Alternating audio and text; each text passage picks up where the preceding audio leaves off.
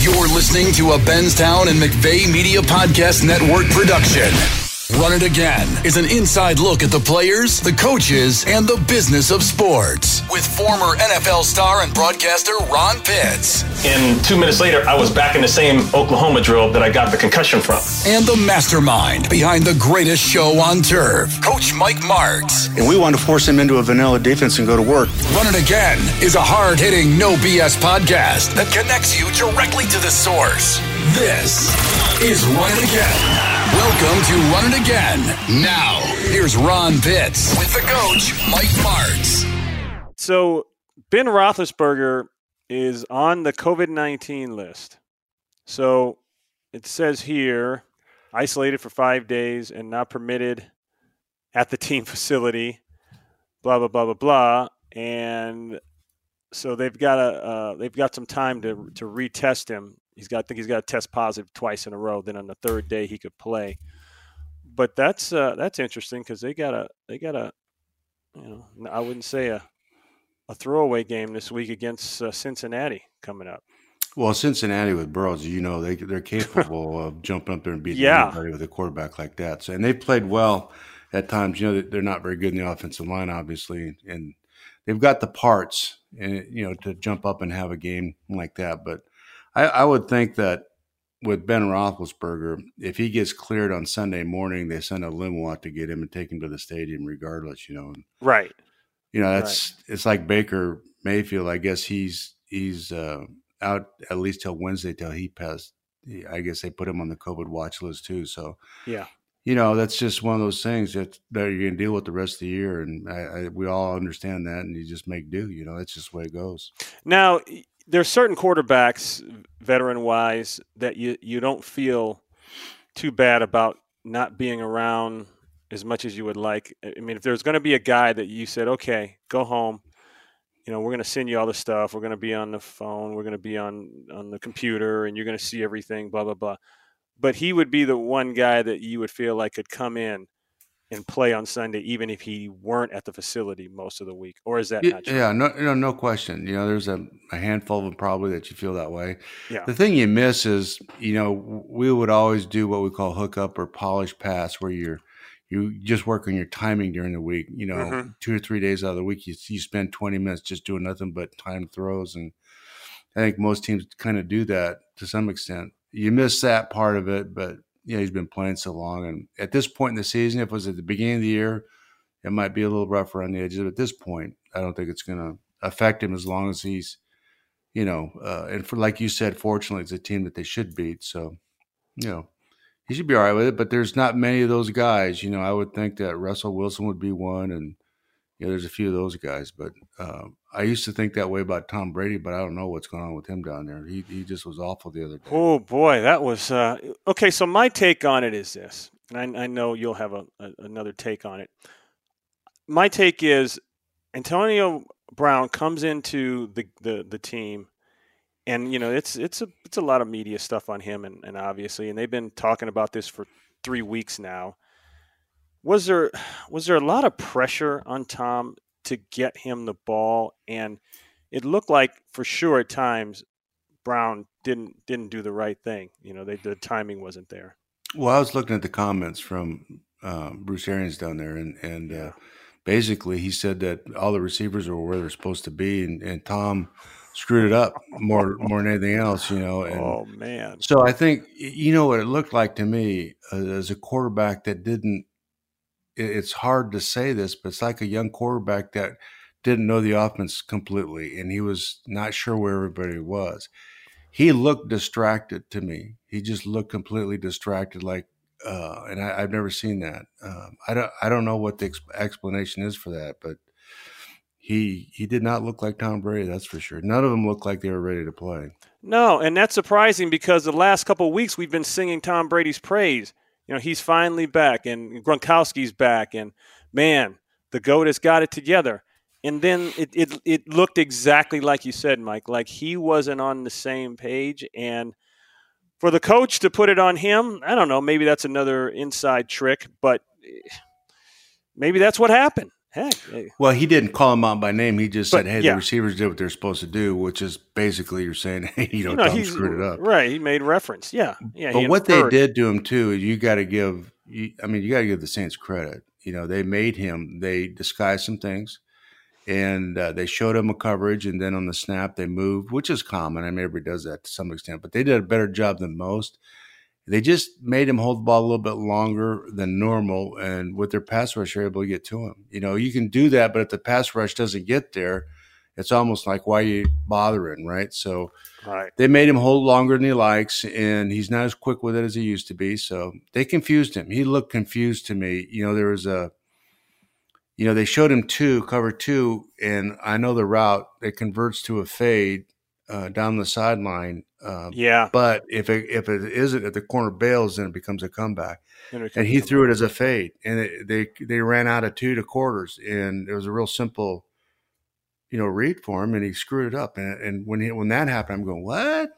That's that the one, the, pick. Brown I was talking about. Yeah, that, that was it. pick. Yeah. Now Yeah. he ran the right route. I mean, it's it's just basic, and and he, you know, it just didn't make any sense for him to do that. And you know, for a veteran quarterback, it's just like he's distracted. He's just not. And for Tom Brady, the to me, he's the ultimate competitor.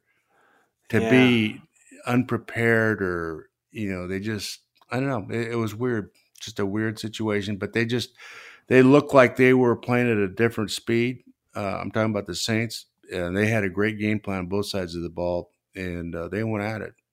Yeah, and I think they had a little bit of extra, uh, as we used to say, Tabasco in their jockstrap for uh, Antonio Brown, because all they've been hearing about is this great hookup between Brown and Brady and greatness and greatness. Well, you know, as a, as a as a defensive player, you get to a point in the season where you're like, okay, damn it, I've I've heard enough.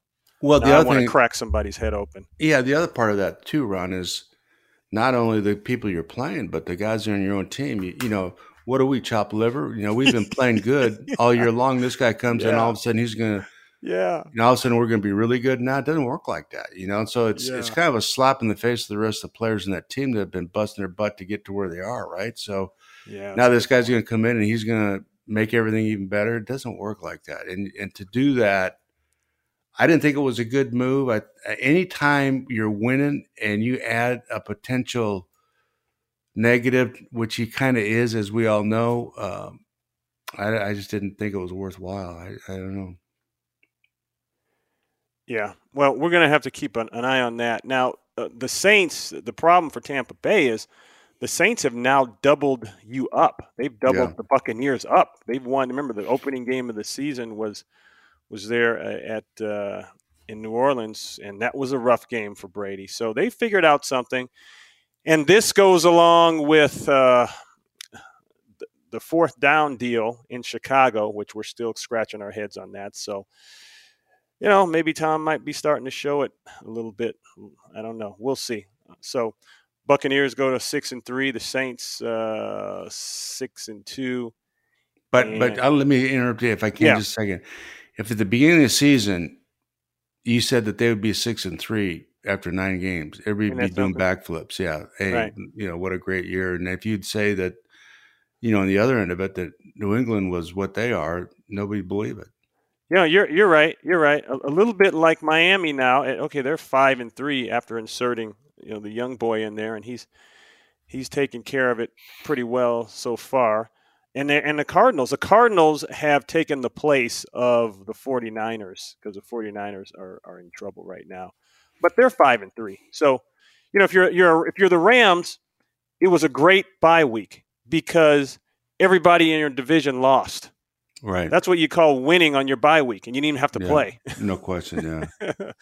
so, well, we'll keep a keep track on that. All right, we have some questions, and we're going to start here with uh, this is Paul from Latrobe, Pennsylvania.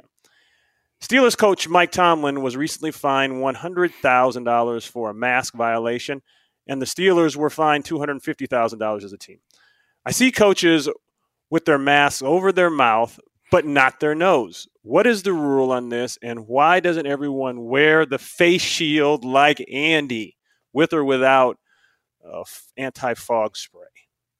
Well, they should wear the shield. They they really should. If it Makes if it's if it's too much of an annoyance, you know, to talk and all that sort of thing uh, with the with the other mask, then why wouldn't you put the shield on? It just didn't make sense to me. But I would if I was on the sideline, I'd wear the shield. The the mask is just too cumbersome, you know. And I don't know why they they don't cover their nose. It you know, it's I don't know. But that's a that find will get your attention. Uh, that'll get you into a face mask real quick. I, I would think. Yeah, So, that'll that'll uh, that's one more you got to explain to the wife. That's a little different. Yeah.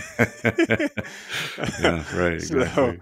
So Anthony Lynn, uh, Chargers coach, and uh, Matt Rhule, uh, the Panthers. He, they they wear the mask too. I've seen that on them. So Yeah. just so we we know that's out there.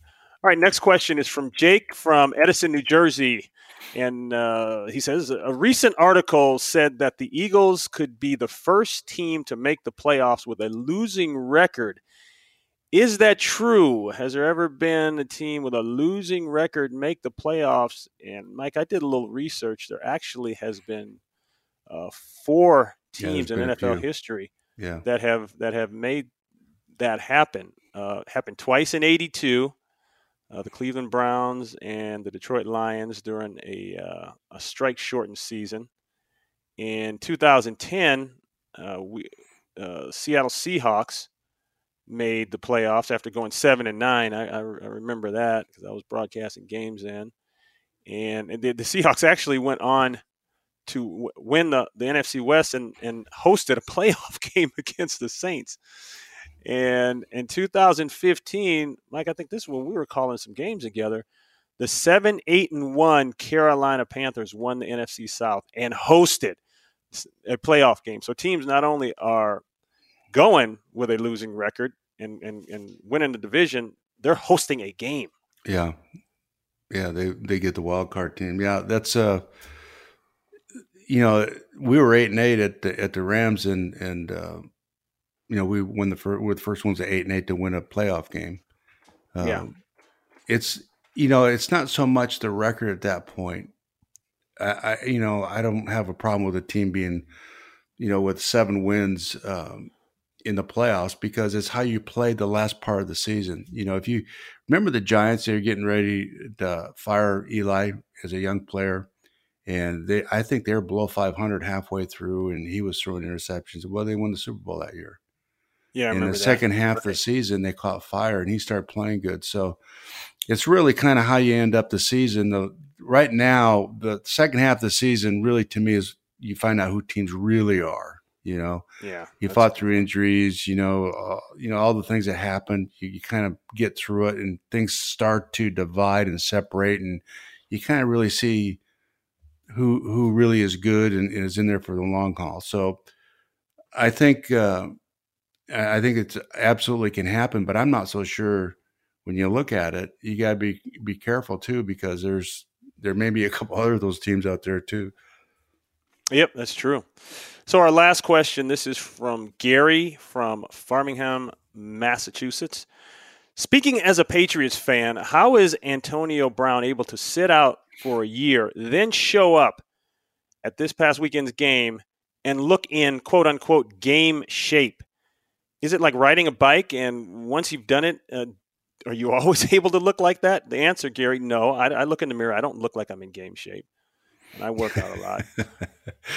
well, you know, the intensity of it, of the workout is everything. You know, in our off-season program, uh, we give a, I used to give a flyer to both Marshall and uh, Isaac Bruce. They just did not want to be in, involved in the off-season program. Well, you know, you make exceptions, right? Well, I, it's not like Isaac wasn't working out. He never told anybody, but I, I was driving by this high school on my way to work at six in the morning in the off-season. I looked over at the football field and as I was driving by, there's Isaac out there, and he's running stadium stairs. you know, and he's he's work. He has like a two hour workout every morning that he does. That's much more involved than what we were doing. So he just, you know, and that's probably what happened. He's the the workout and the preparation is probably very very intense, and that's why he looks the way he is. Yep. And that's Gary from Framingham, Massachusetts. So I'm, I apologize for that. Hope I pronounced it right the second time.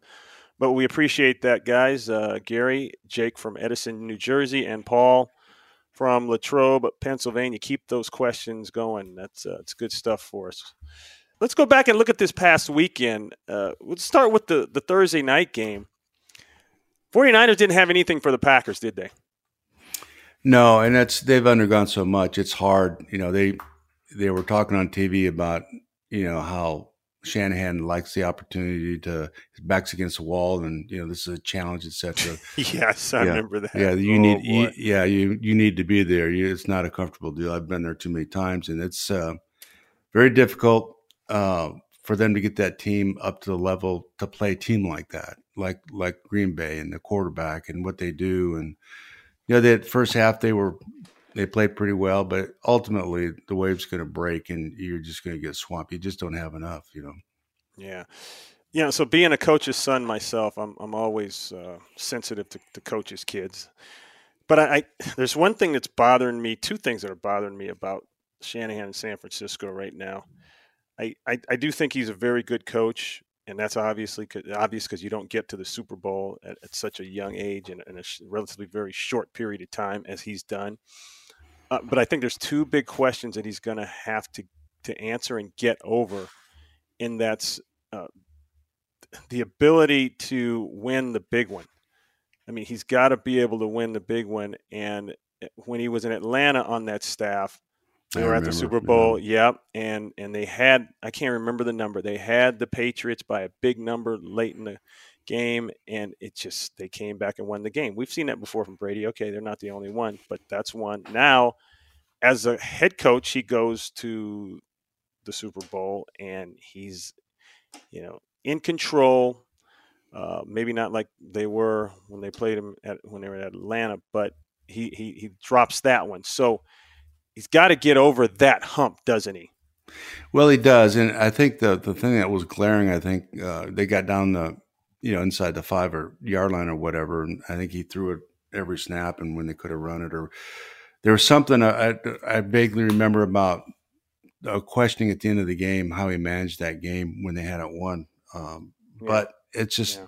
You got to get through that. Now you got there and all the things that you did so well, and he's brilliant. I think he does as good a job as anybody in the league coaching wise. I really yeah. do. So, and that's a, just an experience thing. You know, you you call a game not on emotion, but on, on what you see and sometimes uh, and you fight that because sometimes emotionally there's calls you want to make you you just not good you know you know you want to go for it on fourth down and two and you know whether the numbers say go do it you know the the dynamic of the game says don't do it you know you be conservative here so you got to get a feel for that and i think as a young coach you don't have that feel as well as when you get the experience and now you've been there and you know, as, as, John Cooper used to always say, you just have to learn to win the surest way, however that way is. That's right. Yeah, you, you, you, do that. You saw I saw it this weekend with uh, watching the USC Arizona State game. I, I'm thinking, well, Herm Edwards has gone in there and done it. He's got this game, and it was almost like they were all reading off of a script that says losing football game because everything just kind of lined up. And it's funny, Mike, you you know, and here's one I was going to throw out at you. There was a point, I know we're talking about a college game, but there was a point where uh, they lined up for an onside kick.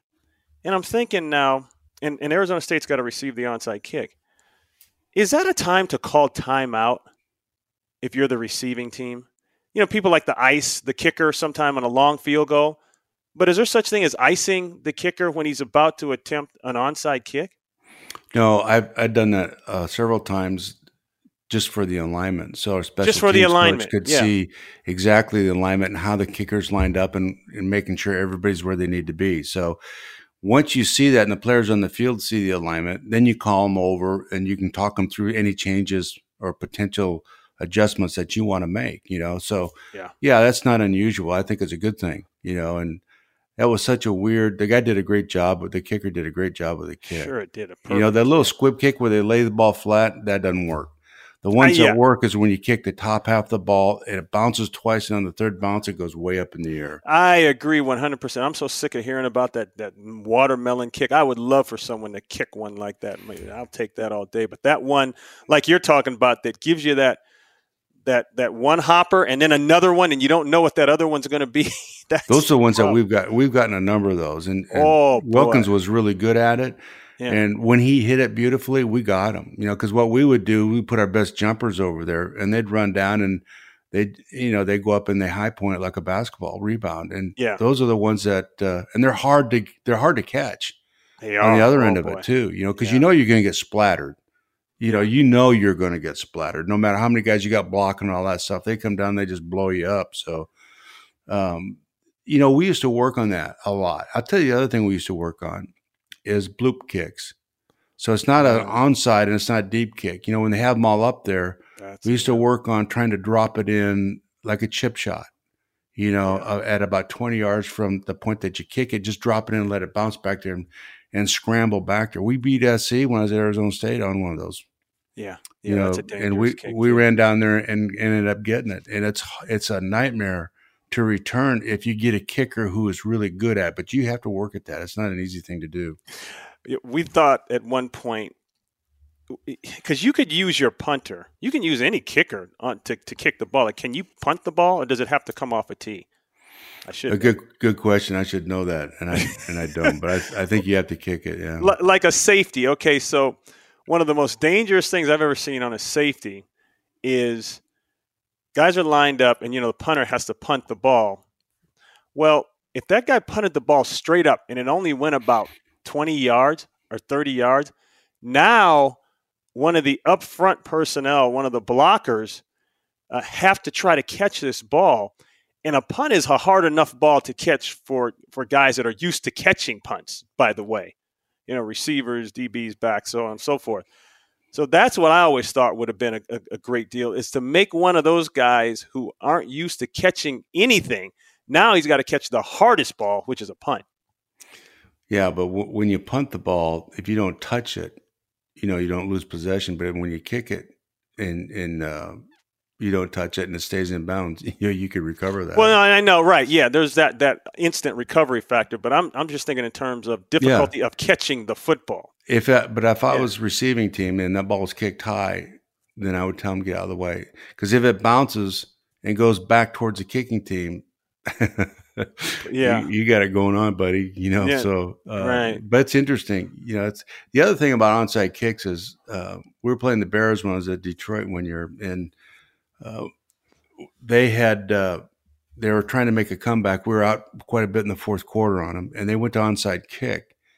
And on that third, the third bounce didn't kick up in the air; it just went right into our our uh, up man's hands, and he returned it for a touchdown. Oh my gosh. Yeah, there you go. Yeah, I've seen Yeah. that happen. Yeah. Yeah, special teams coaches looking for a place to hide. Yeah. yeah. So tell 'em, just just a Oh. little note too. It was the most points scored in the fourth quarter in the history of the league. So I think oh yeah, right. scored like Wow. thirty five points in the fourth quarter on him. Wow. Oh, okay. Anyway, we, we we we got sidetracked on that, but that was fun. I, I I had to get that off my mind because I've been thinking about ways to handle. I told you you're a coach. I, I've always told you you should be coaching. See, There you you've been go. bit. You've been yeah, bit. been bit. Yeah, that's right. All right. Well, uh, you, you know a guy who's really running like crazy right now is, and he, he I think he leads the league in rushing yards. Is Dalvin Cook? Yes. Dalvin Cook had 163 yards against Green Bay two weeks ago, and in this past week, he he hit a, a 200. I mean, he's going crazy. He is. And it's taking the pressure off of Cousins for sure. Yeah, I think Cousins was like 17 to 20 uh, for like a couple hundred Yes. yards. And it's it's really been why they're starting to win.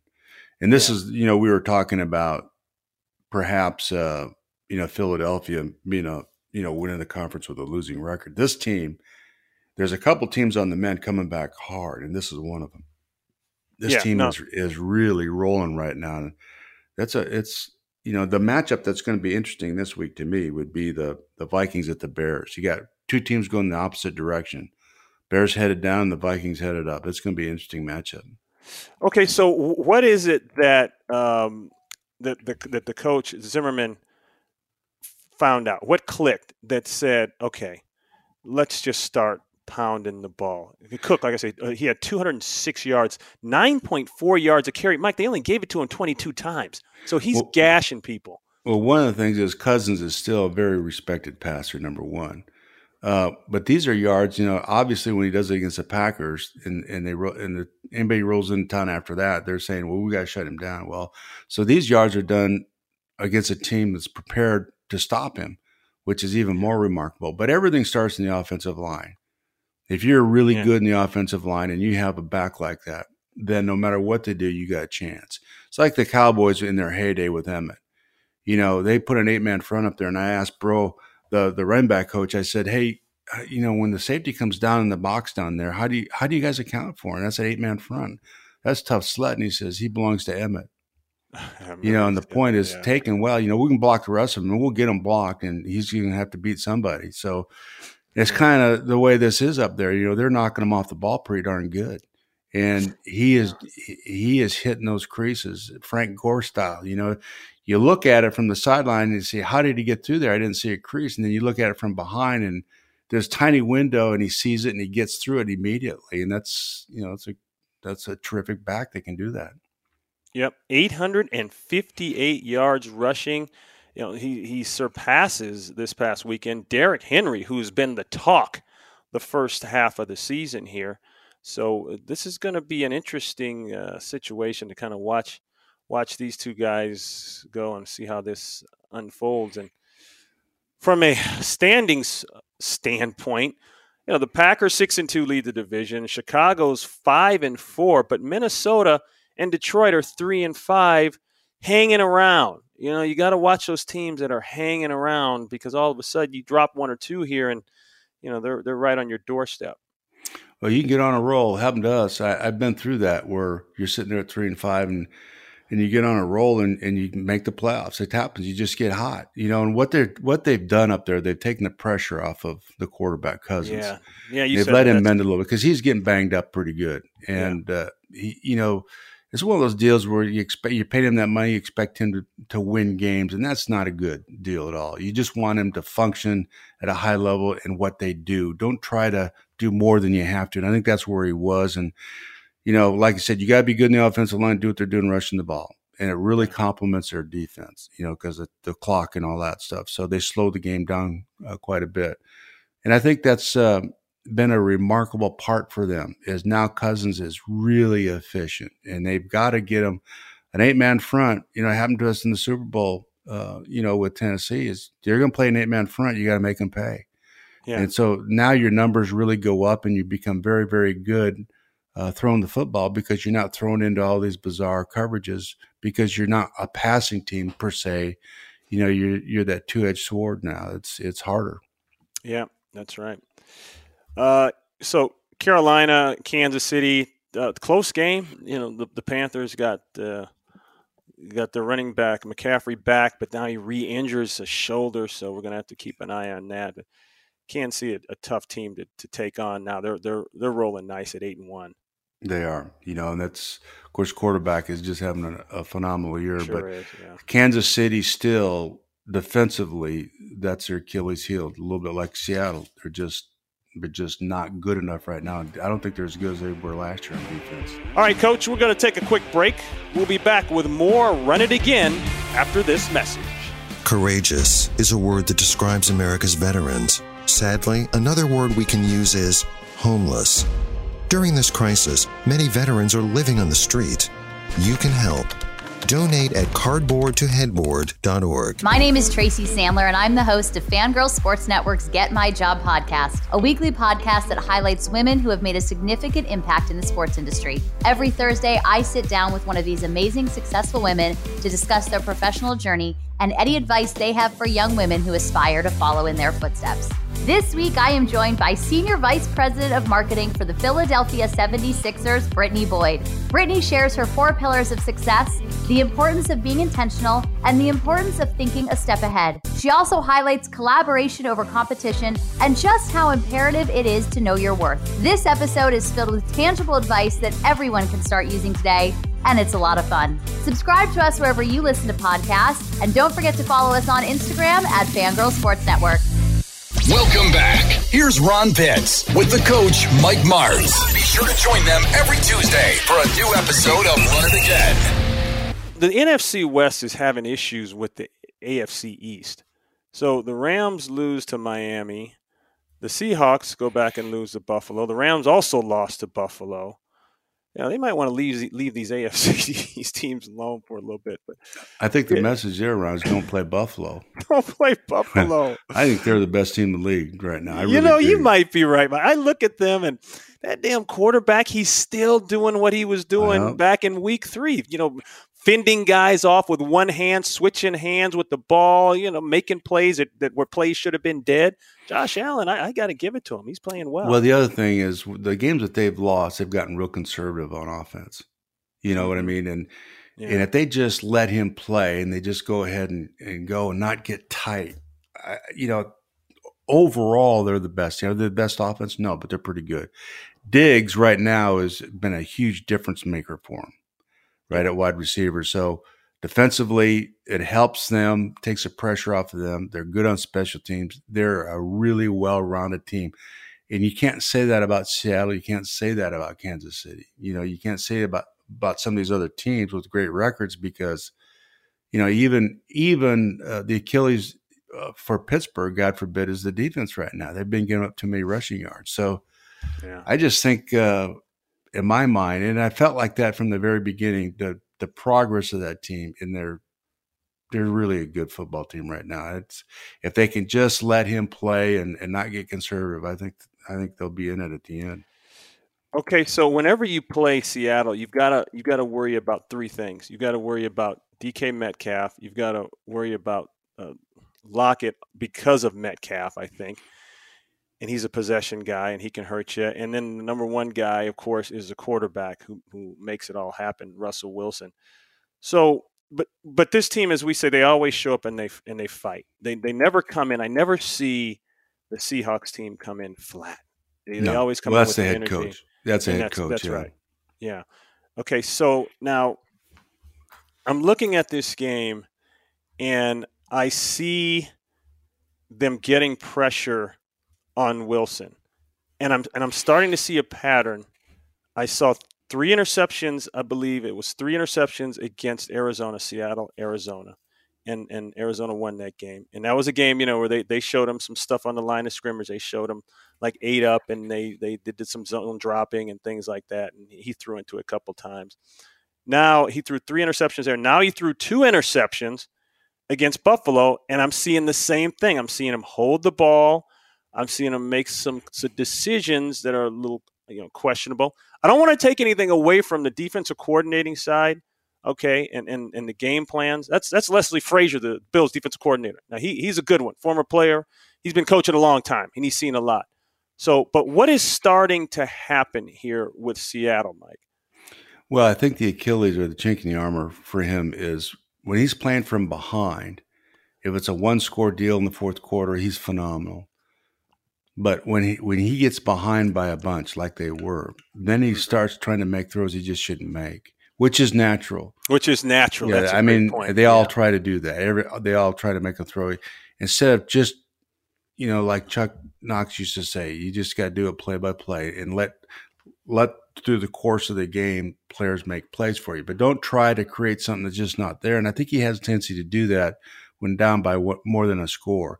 Now, if he's down by a score and there's a minute left to go and you got to go, I don't know if there's anybody better than him. You know, maybe yeah. down there in New Orleans, Drew is like that too. But um, I think when you get down by a bunch like he was, I just felt like he he felt the pressure to create something that's just not there, and you got to fight that. And you have to fight that by how you call plays too. You got to give him stuff that he can complete and you know up tempo stuff, but you you, you got to tell him, hey, hmm. don't the chunks are fine you know, when it's desperate. We're not desperate yet.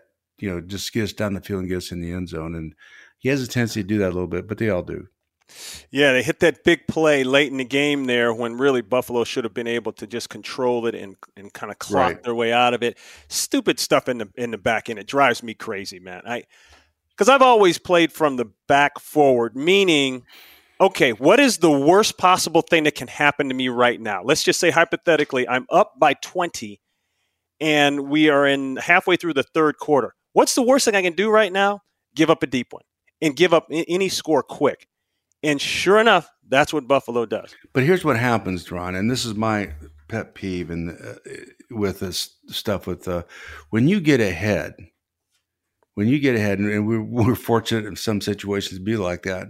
Yeah, you can't change how you got there on defense. Now you're ahead by 20 points for a reason. Why would you stop what you're doing that got you that 20 point lead and loosen up and then and, and start letting them complete the ball? It drove me. It used to drive me nuts. We were playing Minnesota in, the, in that playoff game when I was at the Rams, and we had this giant lead, 49 to 14 or whatever it was. I think we won by like a touchdown or 10 points because we just laid off them. In the fourth quarter, they, they scored a buttload of points. And it, it drives me nuts. You know, you got there by blitzing, then blitz them. You know, don't change how you play and lay off and stay back there because you're given the opportunity to get back in the game. Yeah, and I, yeah, I guess I get, I hear what you're saying. I'm just trying to figure out. Okay, so to that point, if you weren't giving up big plays before, then why are you giving up big plays my now? Point. If That's you're doing the same exactly. thing, that's my point exactly. I, I just couldn't understand it. And, and, I and I know guys fall asleep. We've had guys fall asleep. They'll they'll do it, but it's just it's inexcusable. I mean, those are those are grounds. They were always grounds for me to pull guys out of the game, and I expected to get pulled out of a game if I got my ass beat deep in a situation where I, the only thing I couldn't do was get beat deep. I used to call it sleep at the wheel. You, you sleep at the wheel. Yeah.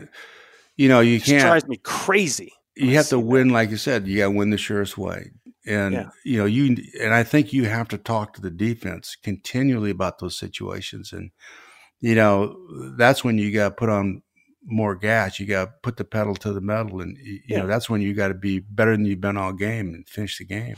And Mike, I'm not talking about a deep interference penalty. You know, No. you're there, he's there. Okay, you compete, and they they decide to call some crap like they'll do every now and then. I'm talking about like in that game, a guy just just runs free. The safety just takes off and goes this way. Like, dude, uh, stop seeing ghosts. This is not the time to see ghosts. Just play your stuff. But anyway. And no, but that and that's a that's a great point. point, and that's to me that's the, I guess that's the burr on my side is I, that drives me nuts to this day. I hate watching games like that when all of a sudden they start laying off and they they do Yeah. things that they haven't done all game. You know, whether it's the same coverage or not, they have a different approach to it. You know, Yeah. you No, have to point. you got to play like a zero zero. You you have to. Yeah, no, that's a good point because that's what the other team needs is for you to do something else so they can maybe have an opportunity. DK Metcalf seven catches for 108, but on the other side, you mentioned Diggs. Diggs, uh, he he uh, he outplayed him. I mean, Yeah, he in did. that vein, you know, he was he had nine catches for 118. Hey, Diggs, you know, Diggs was doing something, and we'll get off this and move on here. Diggs was doing something uh, that I thought was a little disrespectful to the uh, Seahawks, and it just told me he didn't think anyone back there can hurt him. As hard of a hitter as Adams is, he didn't think anyone can hurt him. He he every time he would catch the ball there, you know, late in the game, he would start skipping. You know, he would do that Walter Payton skip. Now, guys wouldn't do that if Ronnie Lott were back there. Guys wouldn't do that if Jack Tatum were back there. Okay, if Doug Plank were back there. So that just tells me, oh, all right. So there's a physicality, and I and I worry about if there's a weak spot I see on this team, Mike. I'm not sure about the secondary position, the corner position. Yeah. The uh, the Dunbar kid struggles. Number 22. Every time I see him play, he struggles, and and Seahawks fans know what I'm talking about. So that that's got to get fixed because they're they're starting to pick on him. Well, remember at the beginning of the year when they were putting up all those numbers and and they've had that great season so far, right? So they're after about four or five games, you know, isn't it wonderful? They're turning the quarterback loose and they're throwing the ball and throwing the ball, like we talked about last week. You know, Pete's doing that Yeah. because he knows they're not very good on defense. Yeah. You know, it wasn't Yeah, this revelation. right. Hey, we're gonna we're gonna change how we play and be different. No, no, we're gonna change how we play because we're not any good on defense, Yeah. and they're not. Yeah, yeah, no, that's right. You did you did say that. So Pittsburgh, we uh, you know we were talking about Ben, and they they pulled that one out. The Cowboys just couldn't help themselves. They they got close there, but uh, could, couldn't do it. Um, any any quick thoughts on that one? You know, I think it just like because it, happens all the time. As a head coach, you, you fight this as much as you can, but you know, Pittsburgh looked at them on tape and they're not going to be impressed with them. You know, but that's not the team that showed up, and that happens all the time. It happens yeah. all the time. You know, you can have an 0-8 team.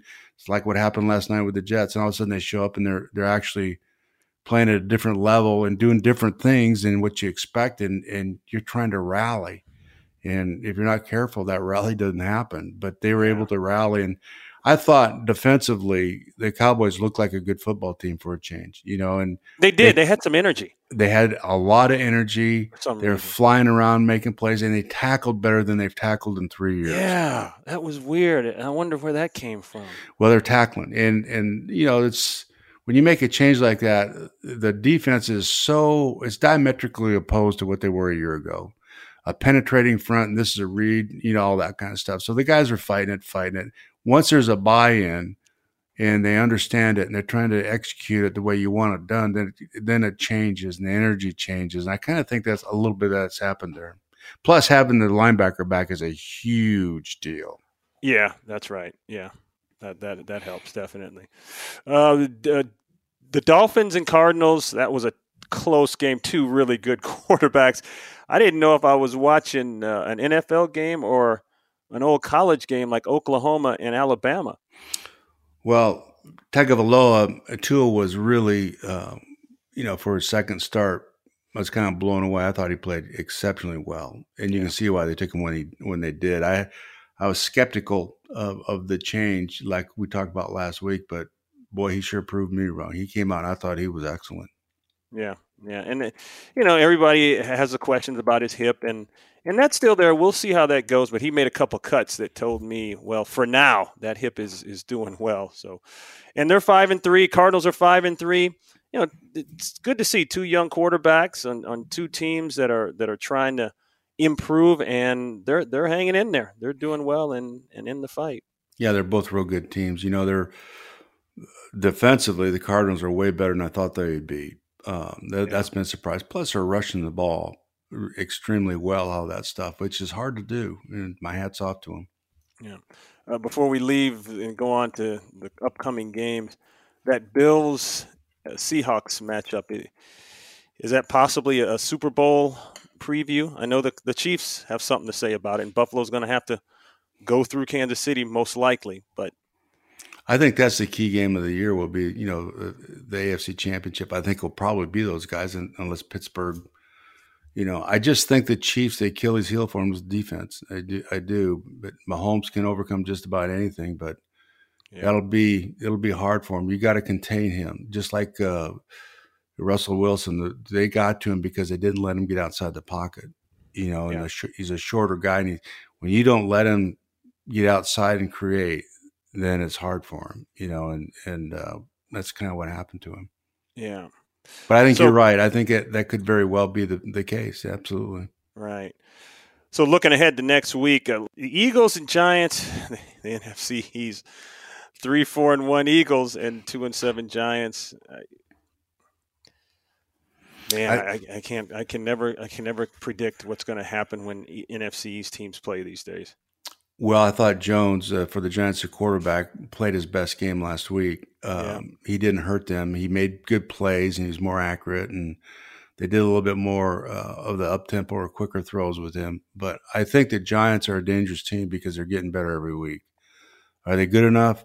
Nah, probably not. But they can beat anybody, and you don't know what you're going to get from any week from Philadelphia. You, you just don't know what's going to happen with them, and uh, they haven't done a good job in protecting Wentz. Uh, and I think the Giants are getting better and better on defense. I think the Giants have got a real chance of winning this game.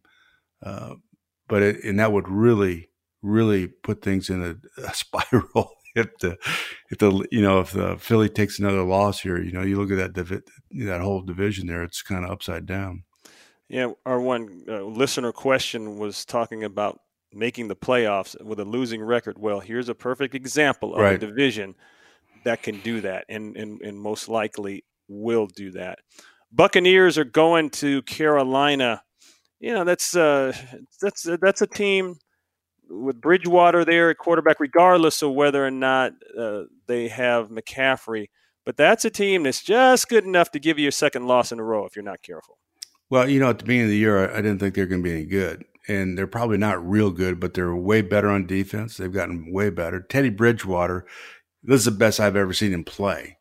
The ball's coming out quick. He's not making as many of those dumb throws, you know, trying to make something happen. He's he's really playing better than he ever has, like I said. And I I think that this is a team that well, they almost uh, jumped up there and beat Kansas City. You just don't know. You don't know what's going to happen with with Carolina. They're good enough to beat anybody. So this will be a, a big game for the Bucks to come back and get better on. Yeah, and the Panthers have three young receivers that I like, and they they use them well. And I like the head coach. I think he's doing some good things there. So we'll have to check that one out. Tough, tough break once again for the Chargers. They they found a way to lose it. I don't know if you saw the end of that game, Mike. I I I liked I liked the I liked the play call. The ball the kid put the ball there twice, but it goes back to what you're talking about, you know, that blueprint for winning in, in, in instruction manual for finding a way to win that that uh, Coach Cooper used to talk about all the time. They they they just don't. They're not on that page yet in the book and in the blueprint. I think the size differential between the receiver and the DB is why they did that. I yeah. just felt like they were going to put it up there and let the big guy come down with it. I get all that. yeah. I'm not sure. I just have never felt like that. Uh, fades or percentage unless you have Randy Moss or somebody. You know, I, I just never That's saw true. the percentage yeah. in that. That's true. Um, we, we didn't throw them. I mean, I can't tell you. No, I never remember you guys throwing many fades. No, we didn't no. throw them in there. Uh, we we might have thrown two or three because of the matchup, but that was it. Yeah. Uh, or we did it from a bizarre set and had a different guy out. You know, the matchup was everything. They're just not. You know, they're just a. It's a hit or miss kind of a deal. Yeah. The Raiders uh, at five and three taking on the Broncos. That'll be in Vegas. These are the type of games that the Raiders screw up. Now, for all intents and purposes, they should beat this team because I'm not really, I haven't been impressed with the Broncos. Uh, but you know, I, I'm not impressed with the Raiders either because you never know which team you're going to get. Well, the one thing, my criticism of them early in the year is I didn't think they were very physical and it look they've kind of resolved that. They're running the ball pretty well. You're talking about the Raiders? Yeah, they're doing a good yeah. job with it, and they've gotten real yeah. conservative with their sets, which is fine. And they go to work. So when you see a team with small edge rushers, that's when you go to two tight ends. You just run at them and pound them and make yeah, them right. play. And and I think that's that's got a chance of happening here in this game. I think they they got a chance of of getting into uh, the two tight end wing set there and just pounding them a little bit, and it'll be hard on the Broncos. Yeah. Uh, the Bills go out to, to Arizona. Now you would think seven and two, Buffalo just beat Seattle. Now they're going to take on Arizona, five and three. It's in Arizona. This this is a tricky game for Buffalo. You got to get off the plane in the right frame of mind on this one, because Arizona now has got their back against the wall a little bit. And they do. If, if you're not careful, you'll you'll go out here, especially after a big emotional win against a good team, and and you'll drop this one. You'll you'll come in not ready to play. Well, I think when they look at them on tape, they're going to be ready to play. They're going to see how good they really are. I mean, they uh, Cardinals are a real good team, and and Murray is such a unique player. I don't know if I've ever seen a quarterback like him ever with his feet, his quickness, the way he darts around. You know, we've seen some pretty good runners over the year, yeah. you know, Michael Vick and etc. But this guy, his quickness is just ridiculous. Uh, but he's such a small guy in stature. I think the formula there would be like people do to Russell Wilson. The shorter guys, you want to hem them up, not give them an opportunity to get outside, you know, and make them make throws from inside and, and not give them an opportunity to extend the play outside. And you have to really work at that. So you're more vertical in your pass rush outside, mm-hmm. making them step up inside. And, and that in the height differential is, is a difficult thing for them. So I would suspect that would be something that they try to do. Um, Cardinals win this game, they'll win it because he's gotten outside and made some plays with his feet. Mm. But I think it'll be a hard game for the Cardinals to win. The Bills, the Bills coming off that win and, and they're doing a good job. I don't think they're going to take them lightly at all. I think they'll understand how good a team the Cardinals really are. Yeah. Uh, Pittsburgh taking on uh, Cincinnati. We talked about this uh, with or without Big Ben, and and three other Pittsburgh players also put into the uh, COVID nineteen protocol. So, as I said, the the deal is they will have uh, to test twice negative in, in the next couple days uh, before the game in order to have a chance to play. Uh, but all things said, this is an 8 0 team taking on a very, very up and coming, I think, Bengals team with a quarterback that's that I'm impressed with. But if all things stay the same, Pittsburgh shouldn't have a problem. Well, if they learned anything from the Cowboy game, they'll know that they can't do what they did last week with the Cowboys and, and go yeah. down there and flop around. They they've got a this is a trap game for them, and I'm mm-hmm. sure they'll have great respect for Burrows and what he can do because you know he is he's an elite player. He is, and you know when you have a player like that and they've got some receivers, um, they have to blitz the heck out of this guy and make that offensive line uh, pay you know pay the price. If they sit in the zone and and rush for, uh, then I think Cincinnati is going to be in this game. You know they'll make it hard on them, but they they have to attack the weakness of the team, which to me is the offensive line. Yeah. Patriots taking on the Ravens. That'll be in New England. Uh, Baltimore shouldn't have an issue. Uh, good, good win. Good win for uh, the Patriots and for Cam. Finally getting that one uh, on Monday night. Minnesota going to Chicago. Three and five, five and four. We talk about Dalvin Cook running the ball very well. I, I can't. Chicago's also one of those teams I can't call, Mike. Um, you never know what you're kind of going to get you know the the quarterback position is hurting them so bad right now, and, and the inconsistency, and I just don't know what they're trying to do offensively at times. Um, yeah. With the play caller, you know, who's the head coach, um, they got to get him in rhythm and get him going.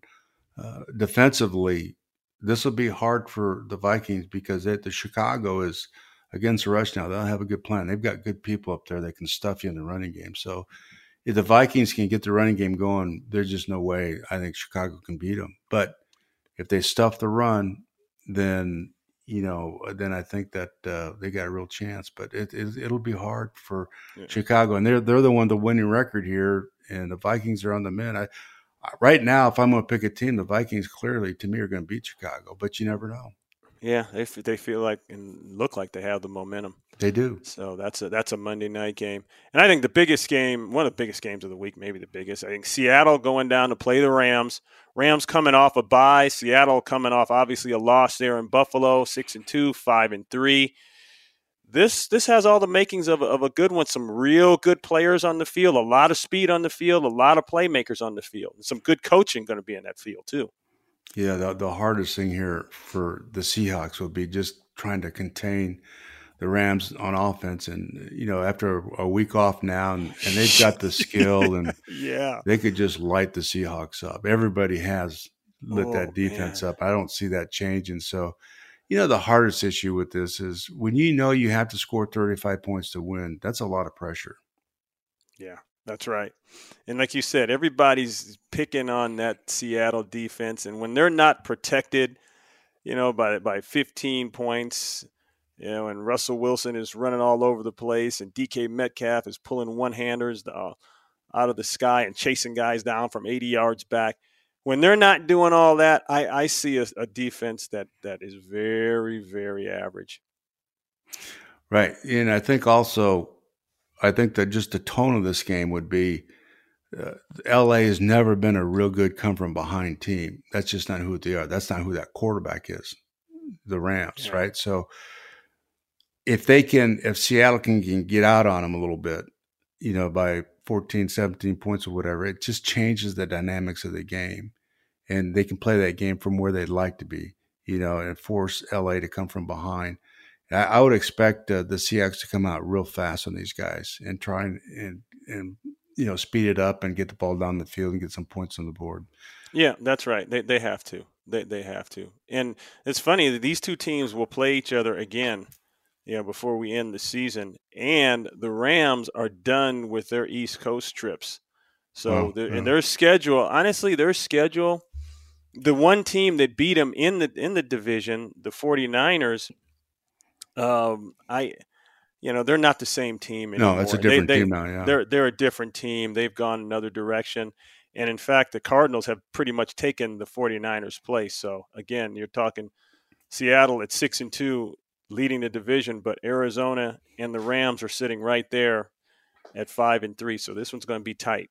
You know the the Rams right now in perfect position to come down the stretch and win this division. Because yeah, all, I think so. I think you're right. They they really are because I, I think. Yeah you know, in 2000 when I was at the Rams, we we were in the same position the Seahawks were. We started off six and zero, oh, and uh, Kurt goes down with a broken thumb, whatever. But we ended up, you know, doing all these things offensively and, and scoring a ton of points and all that stuff because we had to, not because we want to. Because defensively, you know, we were giving up 31 points a game, and that's stressful. You know, that's really, really. But ultimately, you can't maintain that. It's just too hard. Yep. Well, we'll see. That's why they say that they got to play it, we'll find out what happens. So that's it, Mike. Another great show. Appreciate you, man. Can't wait to do it next week.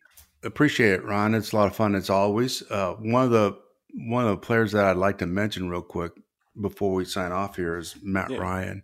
He's quietly having a great year. Uh yeah, they've gotten better. And right. you know, against Denver, you know, he had a great game. You know, what is it, three TDs, and they're starting to be on the mend a little bit. They're still not a very good team, but this is really a good player having one of the best years that he's ever had. So you just got to kind of keep an eye on. He just nobody's talking about him because they haven't won any games, uh, so speaking. The division is pretty competitive. So, but this guy's really having a terrific season. Yep, we'll keep an eye on on good old Matty Ice. Always fun to watch him play. And I want to send a thank you out to our uh, our listeners who send in their social media questions. We always like those. Keep those coming. That helps make the show a lot more exciting. Appreciate Absolutely. It. All right. All right, Mike. Thanks, See you next Ron. week. I'm Ron Pitts with the coach, Mike Martz, and we hope you enjoyed this episode. Like what you're hearing on Run It Again? Let us know by leaving us a review on Apple. Now it's time to turn the mic around and hear from you, our listeners. Got a question for me or the coach? Just send us an email at runitagainpod at gmail.com or leave a comment on social media at runitagainpod. Be sure to join us next Tuesday as we answer some of those email and social media questions, and we'll discuss how the NFL playoff picture is shaping up. Don't forget to visit us at runitagainpodcast.com and make sure you hit that subscribe button. Remember, we're just two old pros trying to make you think a little. Be safe and stay healthy, everyone. Run it again with Ron Pitts and Coach Mike Martz is a Benstown and McVeigh Media Podcast production. Executive produced by Roy Hamilton, producer Ed Maloney, and technical engineer is Kevin Horton. You can follow us on Facebook, Instagram, and Twitter by searching at Run It Again Podcast.